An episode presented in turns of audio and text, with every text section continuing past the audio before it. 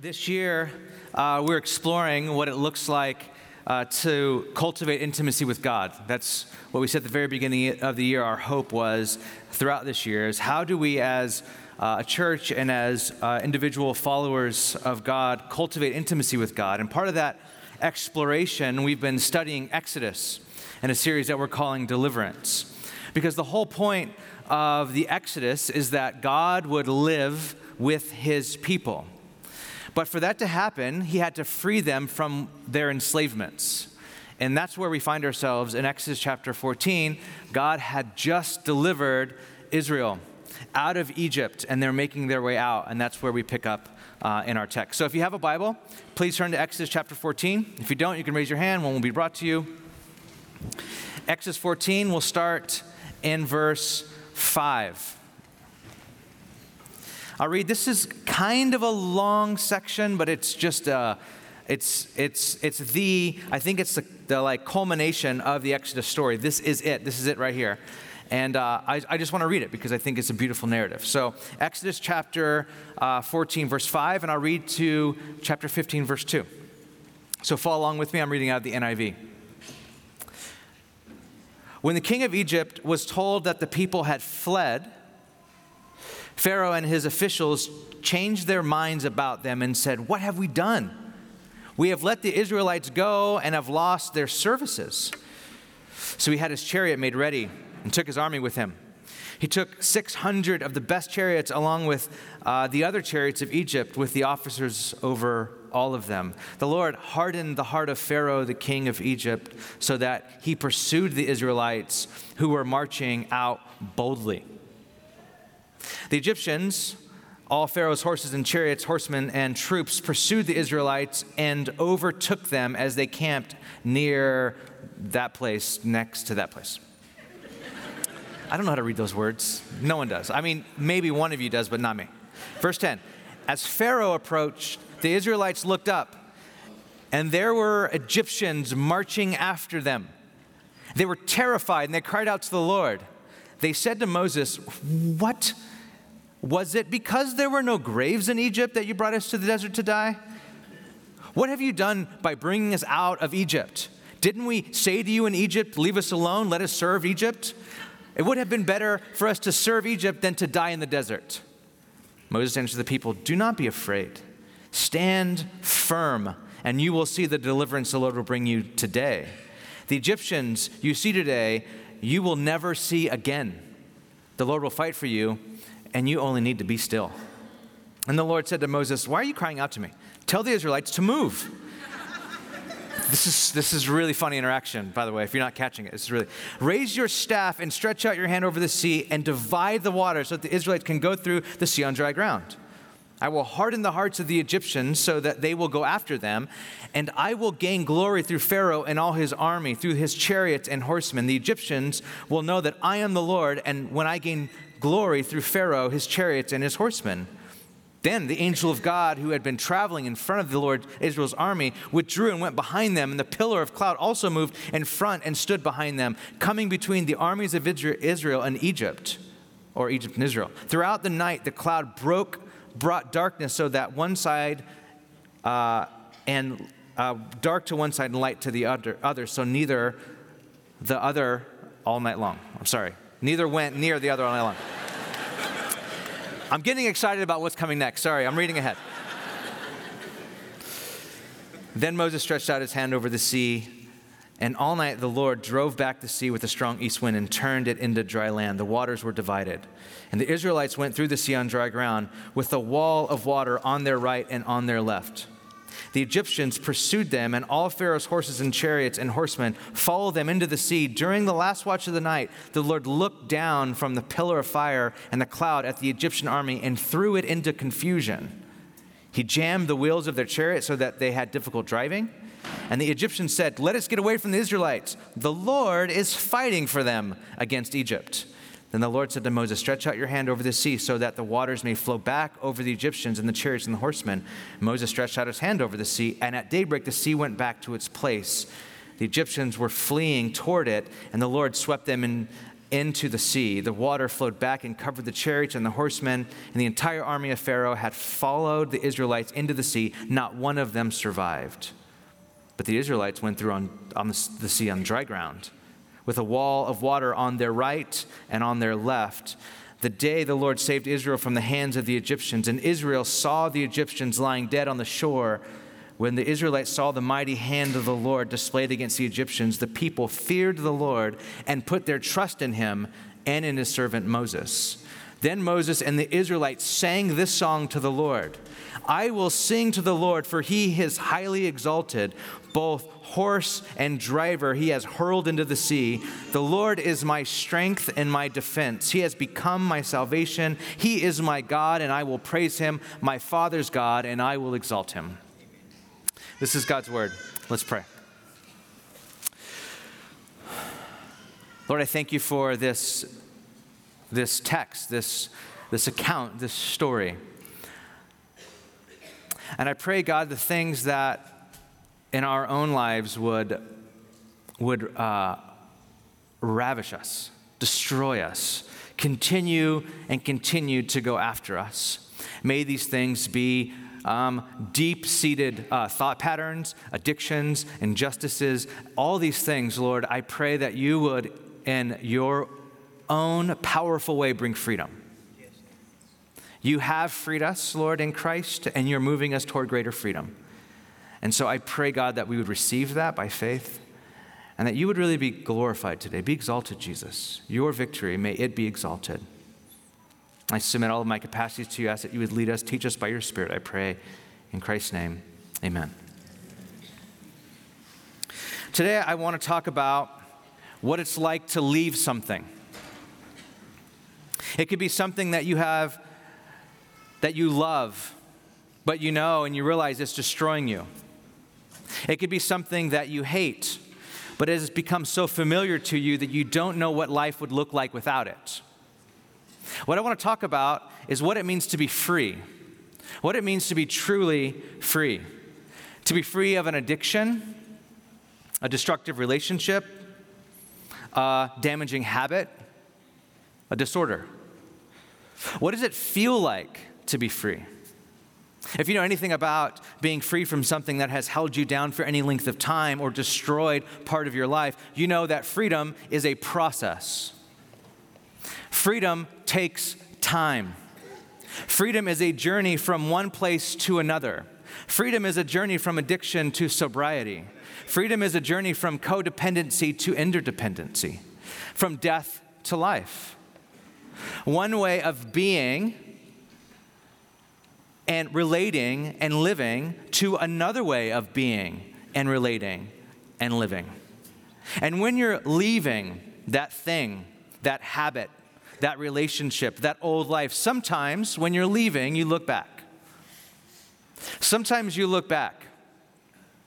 Or sometimes your newfound freedom is so scary that you want to run back to the safety of what's familiar. Or sometimes the thing you left comes after you. The Exodus story is a story of a movement, a journey towards greater freedom.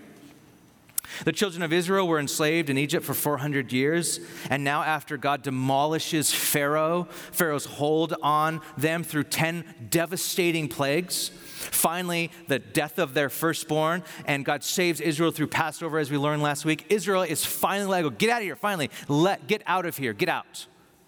They're free. They start walking out. Imagine them walking out, just picking up stuff on the ground and grabbing their like their leftover meal and like their to-go basket. Like they're, they're leaving. They're free, and they leave the border of Egypt into their newfound freedom. Imagine that joy. I mean, 400 years, generations of slavery gone, they're free. And it's almost unbelievable the euphoria that it must feel like to be free like that. They're free. But in chapter 14, the record scratches, well, they're almost free. It's like, like that's, no, they're, they're free. They're actually, no, they're almost free. Actually, the departure from Egypt is not the end. It's really only the beginning of a long struggle for freedom and well being. Because being free and remaining free is not easy. The Exodus shows us the beauty of initial freedom and the reality of progressive freedom. It shows us the beauty of that moment when you're free, that moment when Pharaoh finally says, Get out of here, you're free. And God says, Told you, go, go, get, get ready, leave now. And there's that initial beauty of freedom. It shows us that. Exodus, we learned that last week, but it also shows us the reality of this progressive freedom that when we're free, we're not fully free or we're moving towards greater freedom. And because of that, I, I believe the Exodus shows us, us, you and I, today, what being a Christian is like. Being a Christian feels like having been set free from sin and death, but also at the same time, it feels like a long journey towards freedom. Can anyone be a witness to this? Right? It feels like I'm set free from sin and death, and I am on a journey, a long journey towards freedom. That's what being a Christian feels like. Being a Christian is being free and moving towards freedom at the same time. I'm free and moving towards freedom. And this is why the Exodus story teaches us what it means like to me, means and feels like to be a Christian. It's like I'm free. I, I can leave Egypt. Well, kinda. You're moving toward it. You're free, but you're not all the way free. You're free from sin and death, but you're still moving towards greater freedom. And one of the reasons this is this is not easy. I mean, this isn't the, the life of faith, the life of following Jesus, the life of being a Christian, is not easy. And one of the reasons why it's not easy is because we have a very confused sense of what freedom is. Our understanding of freedom today is, is that we have the right to do what we want without any social or moral constraint. Freedom is an absence of constraint. That's how we think about freedom. Freedom is I can do what I want. I'm free to do what I want, what I want to. No rules, no one telling me what to do. I'm free to be me. I can do me. Let me be me. This is what we think freedom is. Best uh, summed up by Elsa and Frozen. We know this. No right, no wrong, no rules for me. What? I'm free. This is the song. This is the mantra. This is it. This is the mantra of our day. This is what freedom is. You know what freedom is? No rules. No, nothing's wrong, nothing's right. There's no, I'm free. I can do what I want. That's freedom. That's what we think freedom is. But the late American author and secular prophet David Foster Wallace talked about how the need, actually our need to obey every impulse and gratify every desire, is actually like a child's mentality. Any kid can do what they want when they want to. And when we think we can do the same thing, and, we, and when we think we have the right to do this, I can do what I want when I want to. When you think that you can do that, and when you think you have the right to do that, he says it like this in an interview. He says, It's like I, I, I grab this cup because I want to take this cup because I have this cup and I want to throw it right now. And I have every right. I should throw it. I can do what I want. He says, We actually see that in children. And that's not happiness he says quote that feeling of having to obey every impulse and gratify every desire seems to me to be a strange kind of slavery. Nobody talks about it as such though. See i told you he's a secular prophet. No one's talking about this. Why in the world why do you think you have the rights to do what you want when you want to? That's he actually calls that that's a that's a strange kind of slavery. In our culture freedom is understood as merely merely being free from something free from oppression, free from constraint, free from moral standards that would seek to repress us. The aspect of liberation, as wonderful as it is, is only half the story. What Exodus teaches us is not just freedom from, but freedom for. For worship, for flourishing, for growth in obedience to God. See, humanity was not designed to be free from all constraint slaves to nothing but our own passions and impulses, as DFW says, that is a strange kind of slavery. The children of Israel are moving from serving an oppressive master, Pharaoh, to serving a liberating and living God, Yahweh. It's a movement from one kind of servitude to another kind of servitude. The Exodus is not about freedom from Pharaoh to go and do what they want to do. God's not like, I freed you. Run. Do your thing. You be you. You do you. Go. that is not, that's not freedom at all. That's a, that's a strange kind of slavery. F- true freedom is that God creates us into the kind of people we were made to be, the kind of people He's freed us to be. It's a freedom journey from and for, from oppression and for worship and becoming a new kind of people. And this is why freedom is harder than it looks. This is why freedom is harder than it sounds. Because in our journey towards freedom, God has to teach Israel to trust Him and not fall back to trusting that old bad master Pharaoh. The journey toward, the reason why it's like, I think this is the Christian journey, is like we become followers of Jesus. There's a moment that happens when we choose, I will follow Christ. And at that moment, the Bible says that we're free, that we're saved, that we're in Christ. But then that, from that moment on, it's a journey towards greater freedom. Because God has to rewire us, God has to teach us, God has to reteach us. And it's a journey so we don't fall back to those old ways, those old patterns of destruction. This is exactly what's happening to Israel. It's just like leaving any addiction, any destructive relationship, any damaging habit, any disorder to serve and follow Jesus. It will be an arduous journey. It will be a long journey because God has to confront and break all our old ways of clinging to false gods and idols and habits and systems and thought patterns. How does God do this? How does God do this for Israel? I believe how God does this and breaks us from these old patterns is what we learn from our text.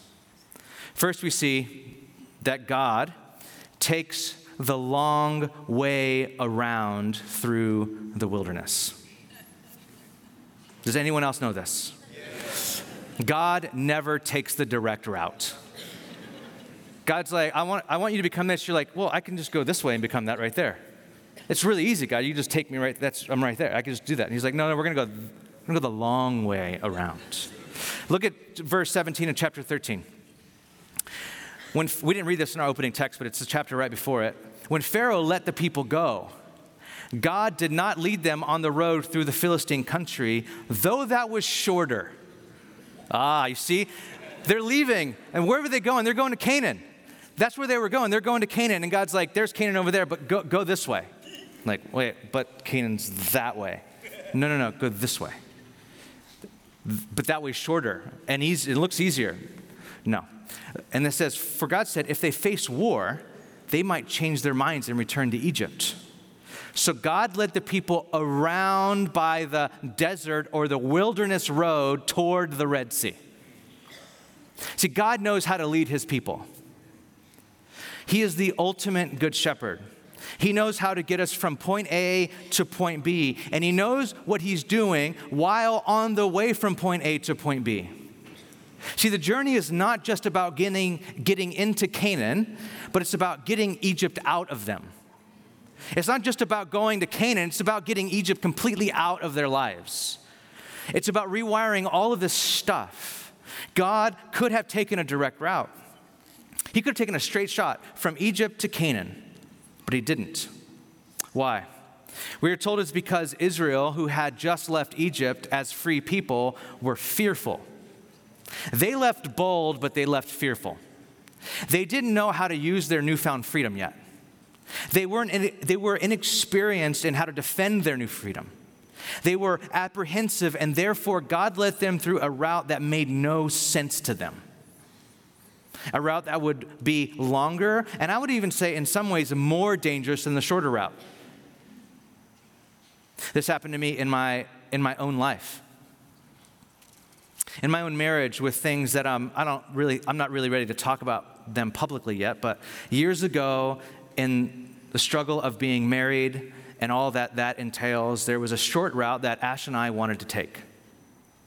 A short route to the things we wanted in life good things, hopes, Canaan. But God said to us, We're going the long way around, not the direct route. That was almost 10 years ago. Now, I see, I see the wisdom in it right now. I did not see the wisdom of it 10 years ago, eight years ago, five years ago, two years ago.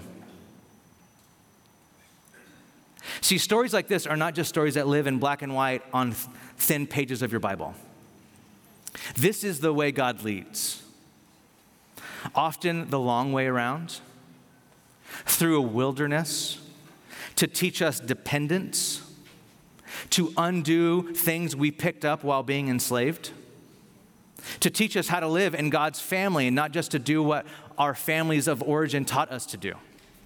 God takes us the long way around, a 40 year, 10 year, three year journey, however long, all the way around to get to where we're going because God's going to undo all these patterns on the route there. See, Israel is addicted to the cycle of a harsh order, oppression, and then regular food supplied by the empire. This is a very um, uh, uh, addicting, addictive cycle here. The combination of order and abuse and reward is powerful. And Israel has known this cycle for 400 years. They had the order of the empire. They had where they were to live marked out for them. They had food given to them as reward, but there was abuse as well. But at least they knew what to expect. I mean, at this, the core of many of our abuses and, uh, and addictions and disorders follow this same pattern order, abuse, reward. From an eating disorder to an abusive relationship, from workaholism to alcoholism. So you have order, you have ritual. Like an eating disorder, you, you have the ritual of counting calories and working out, or and drinking. You have the ritual of going to a bar, making yourself a drink. Work, you have the ritual of going to work every single day, nonstop. Uh, and, and, and relationships, you have this ritual of waking up or coming home to your abuser every single day. There's order, you know what to expect. There's also abuse. In this order, it brings chaos into your life emotional abuse, physical abuse, the abuse it takes on your body, your family, your church community. But there's also reward. It makes your body look and feel a certain way. You have the reward of achievement. You have the reward of numbing out. You have the reward of not being alone. Even though the person that you're with is abusive, at least you're not alone. And that's a deathly dangerous cycle. And this is one that Israel was in for years and years and generations. It was soul crushing, but at least they knew what to expect. So God leads them right up to the Red Sea because his leadership is about to destroy Israel's death dealing addiction to Pharaoh. At the beginning of chapter 14, God tells Moses to go the long way around because he has a plan. Do you notice there's actually a whole plan to this? God's just not going, hey, let's just, just go over there, go by the Red Sea. There's a whole plan to this. And the plan is this God would lead his people through towards the Red Sea when they should have been going the other way. And he would have been taking them through this long route that ended up in a dead end. And what Pharaoh would see is when Israel went that way, he would think Israel's confused and lost. And then they feel trapped. And Pharaoh, God said, I will turn Pharaoh's heart hard, even, even harder than it is. And he's going to go after them. Ah, but I'm going to I'm going to be waiting for him. It's a trap. I'm trapping Pharaoh. I'm using his wicked heart to trap him. And the plan is Pharaoh will see that Israel's going the wrong way, and he's going to, chase after them, and he's going, he's going to try to destroy them. And the plan works perfectly.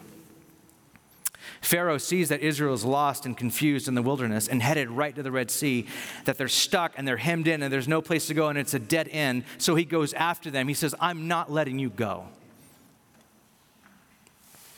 Verse 7 He took 600 of the, his best chariots along with all the other chariots of Egypt, with officers all over them. He brings his entire army, every single weapon of power he has, his chariots and his horsemen, which is, he's proud of. And the Lord hardened the heart of Pharaoh, the king of Egypt, so that he pursued the Israelites who were marching out boldly. The Egyptians, all Pharaoh's horses and chariots and horsemen and troops, pursued the Israelites and overtook them as they camped by the sea. Imagine if you're Israel at this moment. You're walking, you're free, but then you make a right when you should make a left. You're like, uh, I thought we were going that way. No, God said go this way. But you're going right to the ocean. Yeah, I know. Just that's what God wants to do. And right when you go to the, get to the shore and there's no place to go, you get right to the shore. There's no place to go. Verse 10 As Pharaoh approached, the Israelites looked up, and there were the Egyptians marching after them. They were stuck at the Red Sea. There was nowhere to go. They turned around, and Pharaoh and his whole army is behind them, and they were terrified, and they cried out to the Lord. They said to Moses, Was it because there were no graves in Egypt that you brought us out here to die? Like there were, there, they were being facetious. Of course, there were graves in Egypt. Like, why did you, why, why this grave? What have you done to us? by bringing us, bringing us out here. Didn't we say to you in Egypt, leave us alone? Didn't we tell you, let us alone? Let us just be slaves. It would have been better for us to be slaves than to die here. Israel is caught between two masters, two loyalties. Israel is caught between their abuser and their freedom. And at the sight of these chariots, look at what happens. As soon as they see the chariots, their old life kicked back in. Their addictions kicked back in. They wanted to go back. They wanted to surrender to them. They know it was bad back there. They know it was dehumanizing to live in Egypt, but at least it was predictable. They could predict the fu- their future with Egypt. This is what would happen they would be abused, they would be used for their labor, they would be fed, and then they would die. At least that's what they can expect. But this new thing that you're calling freedom, what, what do we even do with this? It was freedom that has led us to the stupidest place on earth. We're stuck here now. There's no place to go, there's no way out. See, one of the reasons it's very difficult to sustain the revolution of freedom is because you lose all the benefits of the old system well before there's any tangible benefits of what is promised. You are caught in, a, in the middle. it's hard to sustain it because you, lo- you lose all the benefits of this old system. You lose the security of it, you lose the leeks and the, and the food and all the good food of, of this old system, way before any of the tangible benefits of what's promised is there yet. This happens with so many of our addictions and enslavements. We leave behind workaholism, and we don't get the benefit of a rested, integrated soul because that comes way later. So we're stuck in the middle, like, hey, I'm not, I'm not working as much. I'm trying to take a day off, I'm trying to Sabbath, but now I'm just, I feel lonely. Now I feel insignificant. I'm not rested and integrated. I'm just angry. You're stuck in the middle. You're like, I, I much rather go back just working a lot because that felt a lot better. You're, you're just like, you're, this is why it's hard to sustain the revolution of freedom. This is why whenever, when I first started taking true like rest, like Sabbath rest, I would get depressed every single Sabbath. I was caught in the middle. That, that new rewiring of resting in the Lord had not kicked in yet. And it, my, it was like actually over a year later before I learned how to do that. We leave behind our addictions to promiscuity and pornography, and we leave behind the benefits and the rush of the cheap, quick intimacy that it brings. And we're stuck in the middle. We have to relearn what true intimacy is. The intimacy we wanted really all along, and that might take years. And so we leave behind promiscuity and we leave behind pornography, and then we're stuck in the middle. We're like, I just, I think I just want to go back. That was, that was such a quick hit. It, was, it, was, it, might have been really quick, cheap intimacy, but at least it was intimacy. And now I'm caught in the middle where I don't know what true intimacy is. And it takes years for you to relearn that. And you're stuck in the middle. And all the while, we're stuck on the shores of the Red Sea. And we feel like there's no way forward. Israel has left behind Egypt, but has no real tangible benefits from what is promised. And they're there and they're stuck in the middle. And look what it says in verse 10 they were terrified and they cried out to the Lord. Now, what's fascinating about this is that they don't cry out to the Lord. They didn't know how to cry out to the Lord. They didn't know how to. It says they cried out to the Lord, but they didn't.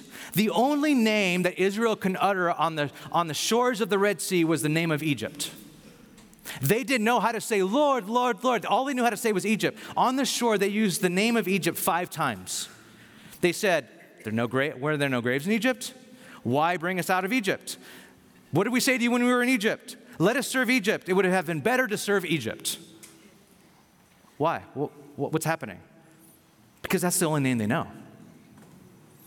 That's the only name upon which they can rely. The only name they have, they have forcefully learned to call out to. See, it says they cried out to the Lord, but they didn't. They didn't know how. They didn't know what that even looked like. The name on their lips was still Egypt, Egypt, Egypt, Egypt, Egypt. See, God takes Israel the long way around and brings them right up to the Red Sea because He has to reteach them. When we're stuck in the middle, sometimes all we can say is, Why did I leave pornography? Why did I leave promiscuity? Why did I leave that abusive relationship? Why did I leave drinking? Why did I leave that behind? And you're just, because, and, and, and you feel stuck in this middle place, and the only thing you can, you, your mouth can utter is what you lost. And God's taking you the long way around to bring you right up to this Red Sea moment because He has to reteach you as well. Like with Israel, He has to teach them what it means that God can be depended upon God can be trusted, what it means that God can fight for them. And Israel is backed up against the Red Sea, and to them, there are only two options. These are the options that they have at the Red Sea we can be slaves or we can die. So they choose slaves. Let's just go back. It would have been better to be slaves. We're going to be slaves or die. Let's do slave. Let's do the slave thing again. But Moses finally steps in and says, "Don't factor God out." Your equation is all wrong. It's not just you and your captors, it's not just you and your problems. God is a part of this, and watch what he will do.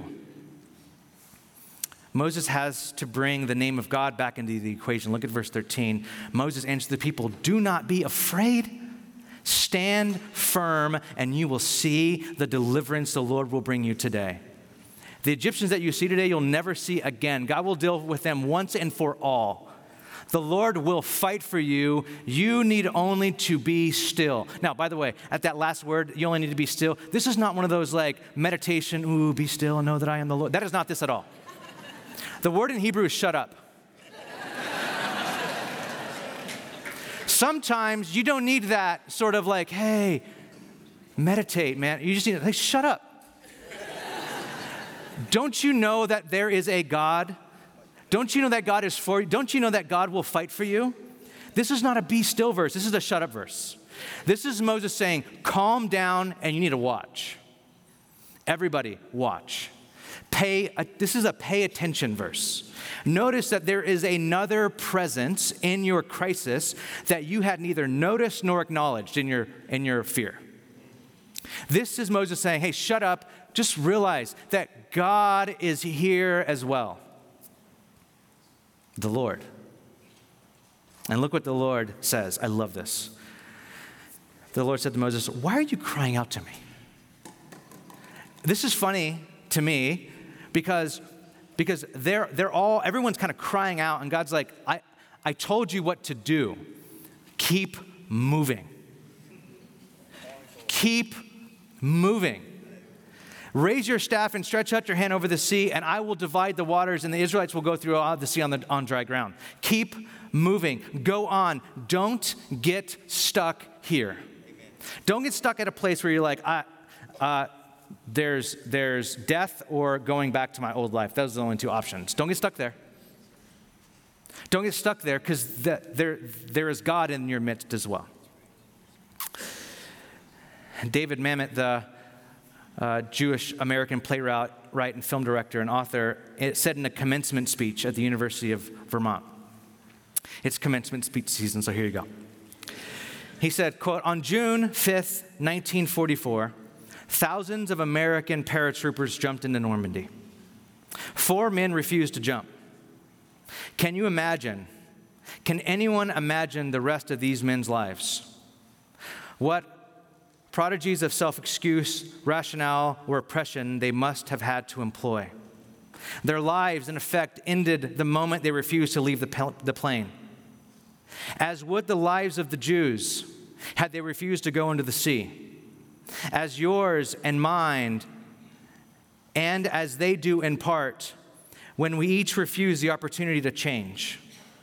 We stagnate and perform ever greater prodigies of repression and hypocrisy to explain ourselves uh, to ourselves why we don't immerse ourselves in the mysteries of life.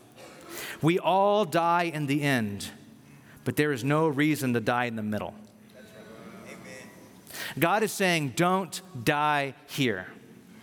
Don't die in the middle. You had just left. You just left. You're free, but you're not free yet. Keep walking. Walk right into the sea, and I will part the waters.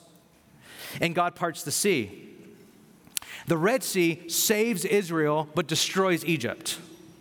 The sea, the thing that they were so afraid of, saves, is the vehicle for salvation for Israel, but the destruction of, uh, of, of Pharaoh. In verse 31, they get to the other side, and all they see on the seashore are just dead Egyptians. Their army completely wiped out, their horses, their chariots gone. In verse 31, it says, And when the Israelites saw the mighty hand of the Lord displayed against the Egyptians, the people feared the Lord and put their trust in him and Moses, his servant. Now, now they trust the Lord. Now the name on their lips will be the Lord. Now they will. They had to learn this, though. These lessons don't come easy. This moment where they thought a total collapse of everything that they had hoped for was on the brink of being lost, they, they wanted to take the direct route, but this never comes to the direct route. This is the way God works. And this is why freedom is a journey. This is why this is one of the best pictures we have of the Christian life. We are free people as Christians. As followers of Jesus, we are free people who are move, moving towards greater freedom. This is why in the New Testament, this account is used to draw an analogy between what happened to Israel at the sea and what happens to Christians in baptism.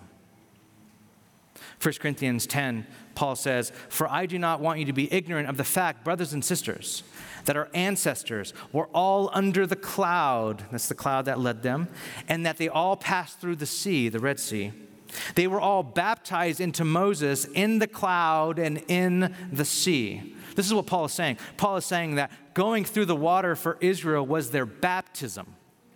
This was their baptism. And like our baptism as Christians, it's about leaving behind an old way of life, a life of bondage to sin and death, and entering into a whole new mode of existence.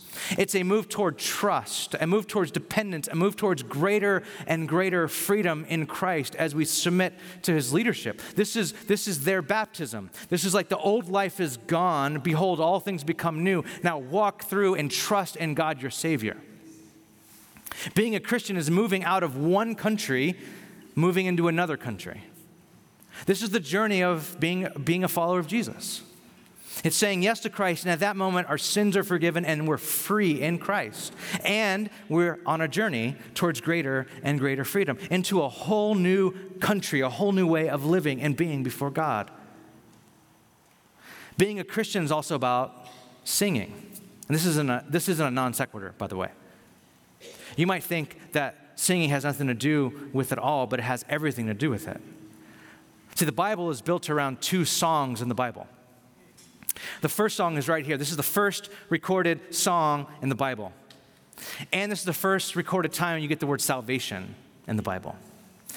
The, the, the Bible is built around this song, the song of Moses and the song of Miriam, and then the song of Mary, Jesus' mother. And the, both of the songs are songs of deliverance. Both are about God bringing deliverance to his people. See, you and I can't just read the Bible. We have to sing the Bible.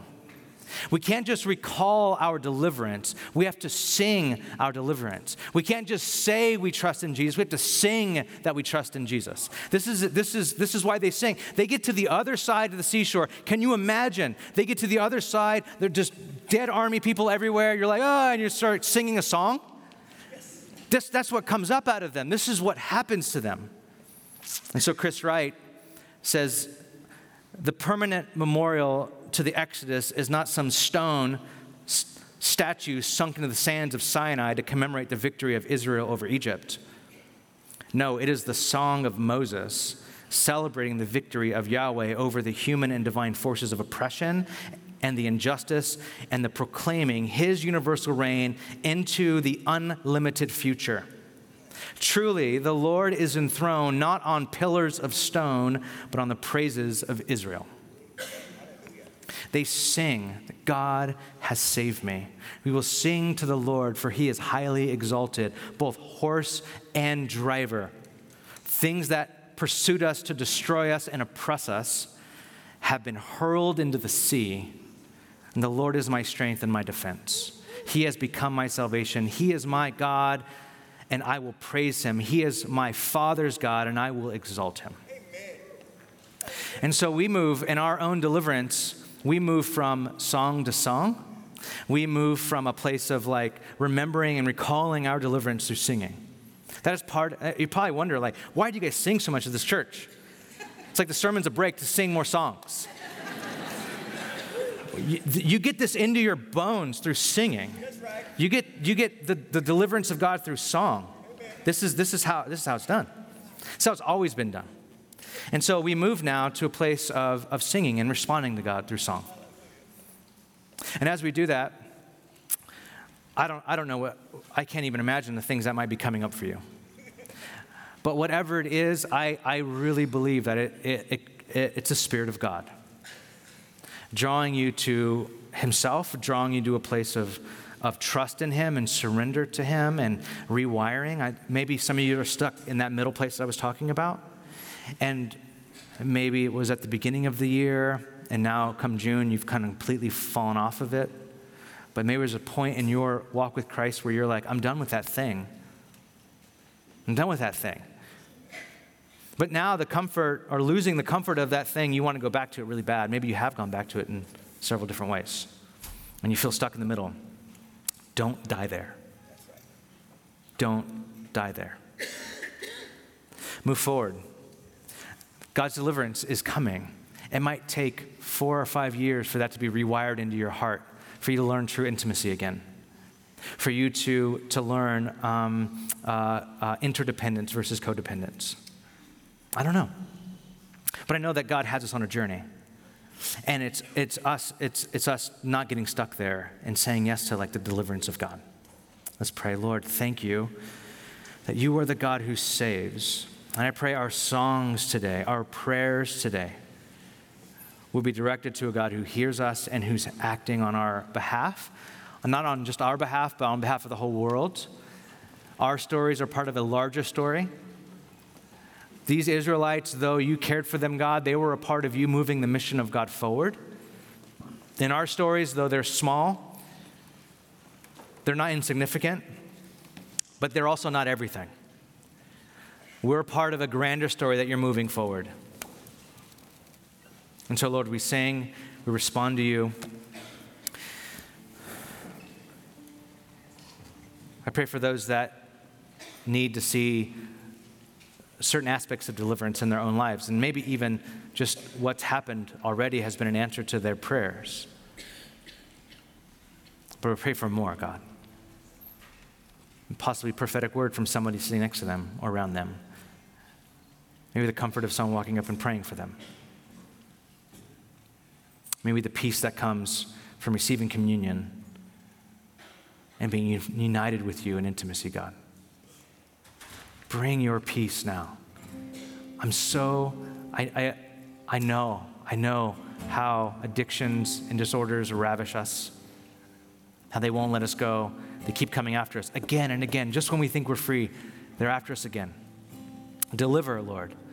Break those systemic chains of disorders and oppression here in this, in this room. Break them off completely, God. We need your salvation. Do that, we pray in Jesus' name. Amen.